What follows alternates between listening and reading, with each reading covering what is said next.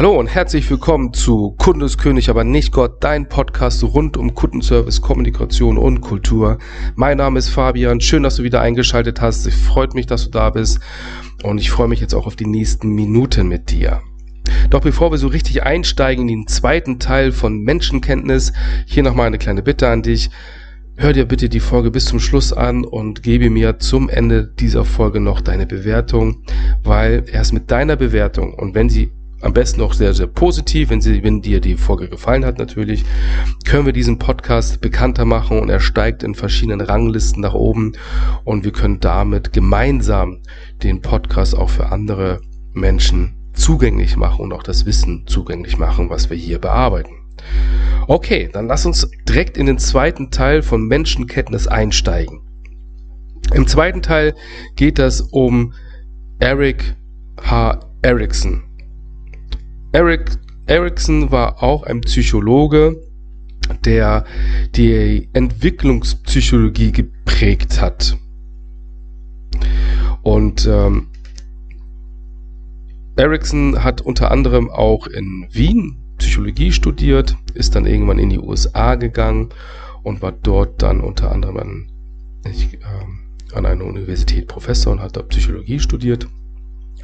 Und Erickson ähm, hat festgehalten, dass ähm, nicht im Gegensatz zu Freud, der gesagt hat, der Mensch ist immer nach sexuellen Trieben ähm, getrieben, äh, lässt sich von sexuell getrie ähm, Trieben treiben, sondern Erickson ist davon ausgegangen, dass die, die psychische Entwicklung des Menschen sehr stark unter den sozialen Einfluss unterliegt. Also nicht der Mensch nur für sich selbst, sondern je nachdem, in welchem sozialen Umfeld er sich befindet. Und Freud hat gesagt, hier geht's nicht, hier geht's immer nur um Sex, Sex, Sex, die Triebe, Triebe, Triebe und nicht um das soziale Umfeld. Und Erickson hat gesagt, nein, das soziale Umfeld hat auf jeden Fall einen Einfluss in die Entwicklung eines Menschen und ähm, hat sich darauf dann letztendlich auch auf die Ich-Identität fokussiert, hat unter anderem ein acht Phasen ähm, oder die acht Lebensphasen entwickelt, so ein bisschen die Phasen von Freud weiterentwickelt und hat ähm, daraus gesagt, okay, in jeder Entwicklungs Entwicklungsphasen gibt es Aufgaben. Wir müssen diese Entwicklungsphasen ähm, optimal bewältigen. Das ist meine Lebensaufgabe. Und wenn ich das nicht mache, dann entstehen dort Krisen und ich muss das aktiv bewältigen. So ähnlich wie Freud gesagt hat, wenn man das nicht optimal durchlebt, dann entstehen irgendwann Störungen und Erickson hat gesagt, das sind Krisen. Ähm, und er ist von der zentralen Frage ausgegangen, wie passe ich in diese Gesellschaft?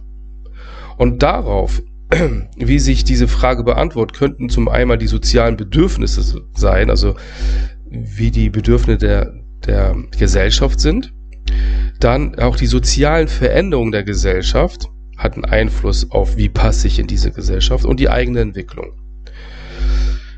Und er hat gesagt, dass Krisen und Konflikte in meinem Leben nie vollkommen gelöst werden können.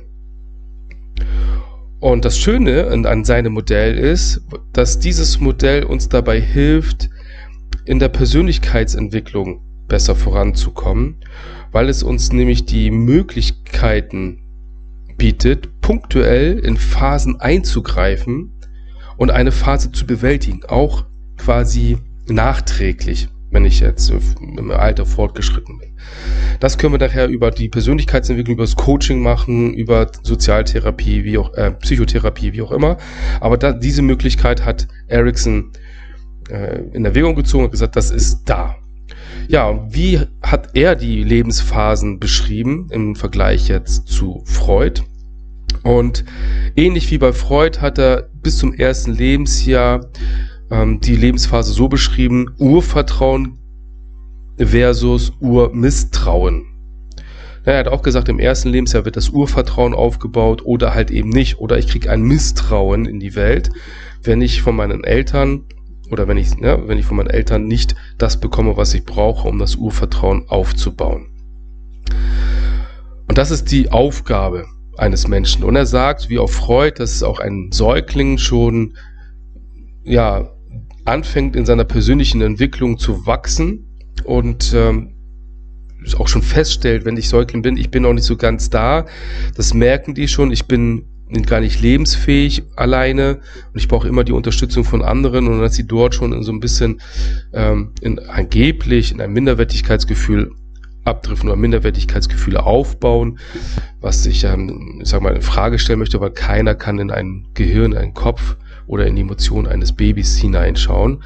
Doch was wir wissen ist ja, dass Säuglinge, äh, sofern sie komplett der Nähe entzogen werden, nach ungefähr zwei Jahren versterben und sie versterben durch Einsamkeit. Ja.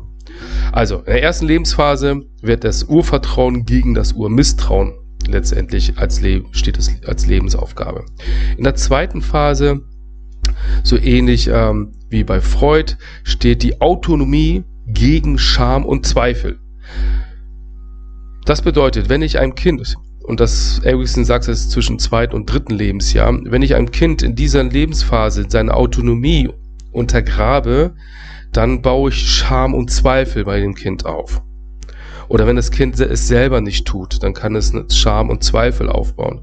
Und hier bedeutet das, je nachdem, wie wir in dieser Lebensphase die Phase bewältigen, sind wir entweder autonom oder wir geraten in Scham und Zweifel. Das sind so die, die Ansichten von Erickson. In der dritten Lebensphase, von vierten bis zum sechsten Lebensjahr, gibt es dann die Initiative gegen das Schuldgefühl. Also entweder nehme ich die Initiative auf und gehe voran oder ich fühle mich schuldig für das, was ich tue und baue Schuldgefühle auf, weil ich ähm, glaube, dass ich ähm, für Dinge verantwortlich bin, die eigentlich nicht in meiner Verantwortung liegen. Die vierte Phase nach Erickson beschreibt einmal den Werksinn gegen, den Min gegen das Minderwertigkeitsgefühl. Und Werksinn ist damit gemeint, wie wirke ich letztendlich ähm, und wie gehe ich raus und was ist der Sinn meines Lebens. Und das ist in der Phase von sechs, ab dem sechsten Lebensjahr bis in die Pubertät. Und in der Zeit können wir, wenn wir jetzt die dritte Phase schon schlecht durchlebt haben oder schlecht bewältigt haben als Lebensaufgabe, und dann können, kann das sehr stark davon ausgehen, dass wir in der le vierten Lebensphase dann von den Schuldgefühlen in die Minderwertigkeitsgefühle gehen. Und hier können wir ab dem sechsten Lebensjahr ganz stark äh, reinfallen, dass wir bewusst Minderwertigkeitsgefühle spüren und entwickeln, weil wir glauben, dass wir weniger wert sind als alle anderen in unserem Umkreis, je nachdem, in welchem sozialen Kontext wir uns bewegen. Das ist natürlich immer die Voraussetzung, die Erickson gesagt hat. Hier besteht immer der soziale Kontext, also in welcher Gesellschaft ja, wachse ich auf, lebe ich und werde ich beeinflusst. In der fünften Phase, die geht so ab dem Jugendalter los, bedeutet das Identität gegen Identitätsdiffusion. Also hier ist die Frage ab der Pubertät, wer bin ich? Was kann ich, wo sind meine Fähigkeiten, wo will ich in Zukunft hin. Ja, also das hier ist die Identitätsfrage. Und wenn ich das nicht schaffe, dann habe ich eine Diffusion zu meiner Identität und schiebe diese die ganze dann in den fortlaufenden Lebensjahren mit mir mit. Und das kann dazu führen, so wie auch bei Freud, ne, wenn ich nicht weiß, wer ich bin, dann ähm, kann das sein, dass ich sehr, sehr sprunghaft bin, dass ich immer suchend bin und gar nicht finde, weil ich mich in dieser Phase nicht wirklich bewältigt habe. Ne, also wer bin ich, wo will ich hin, was kann ich, aus dem Minderwertigkeitsgefühl vielleicht raus, sondern eher aus dem Sinn, in den Sinn, in das Sinngefühl rein. Die sechste Lebensphase nach Erickson ist die Intimität und Solidarität gegen die Isolierung. Und das ist hier ist es in dem frühen Erwachsenenalter. Also wie intim und solidarisch verhalte ich mich in der Gesellschaft oder isoliere ich mich aus der Gesellschaft, weil ich weiß, dass ich da nicht reingehöre. Also ich passe in diese Gesellschaft nicht rein und kann mich dann isolieren, weil ähm, ich mich missverstanden fühle oder ich die Gesellschaft missverstehe. Das ist die Lebensaufgabe in der sechsten Phase nach Erickson, die so ab dem frühen Erwachsenenalter beginnt. Die siebte Lebensphase, das ist so das allgemeine Erwachsenenalter, also zu, zu, zwischen drei, äh, Ende 20 bis Anfang 40 oder bis 40 ungefähr. Da ist das, ist die Phase Generativität gegen Stagnation und Selbst ähm, Selbstabsorbation. Ähm, hier ist die Frage des Wachsens. Also will ich weiter wachsen oder will ich stagnieren, tue ich nichts oder sabotiere ich mir sel selbst, absorbiere ich die Energie. Ähm, das ist dann in dieser Phase, wo wir uns Familien gründen zum Beispiel. Also möchte ich eine Familie gründen oder will ich es nicht? Ähm, wie baue ich die Familie auf? Ich baue mir einen Grundstein auf meiner eigenen Gesellschaft, Familie, Freunde etc. Und hier steht das dann letztendlich gegen die Stagnation im, im Kampf, in dem Erwachsenenalter.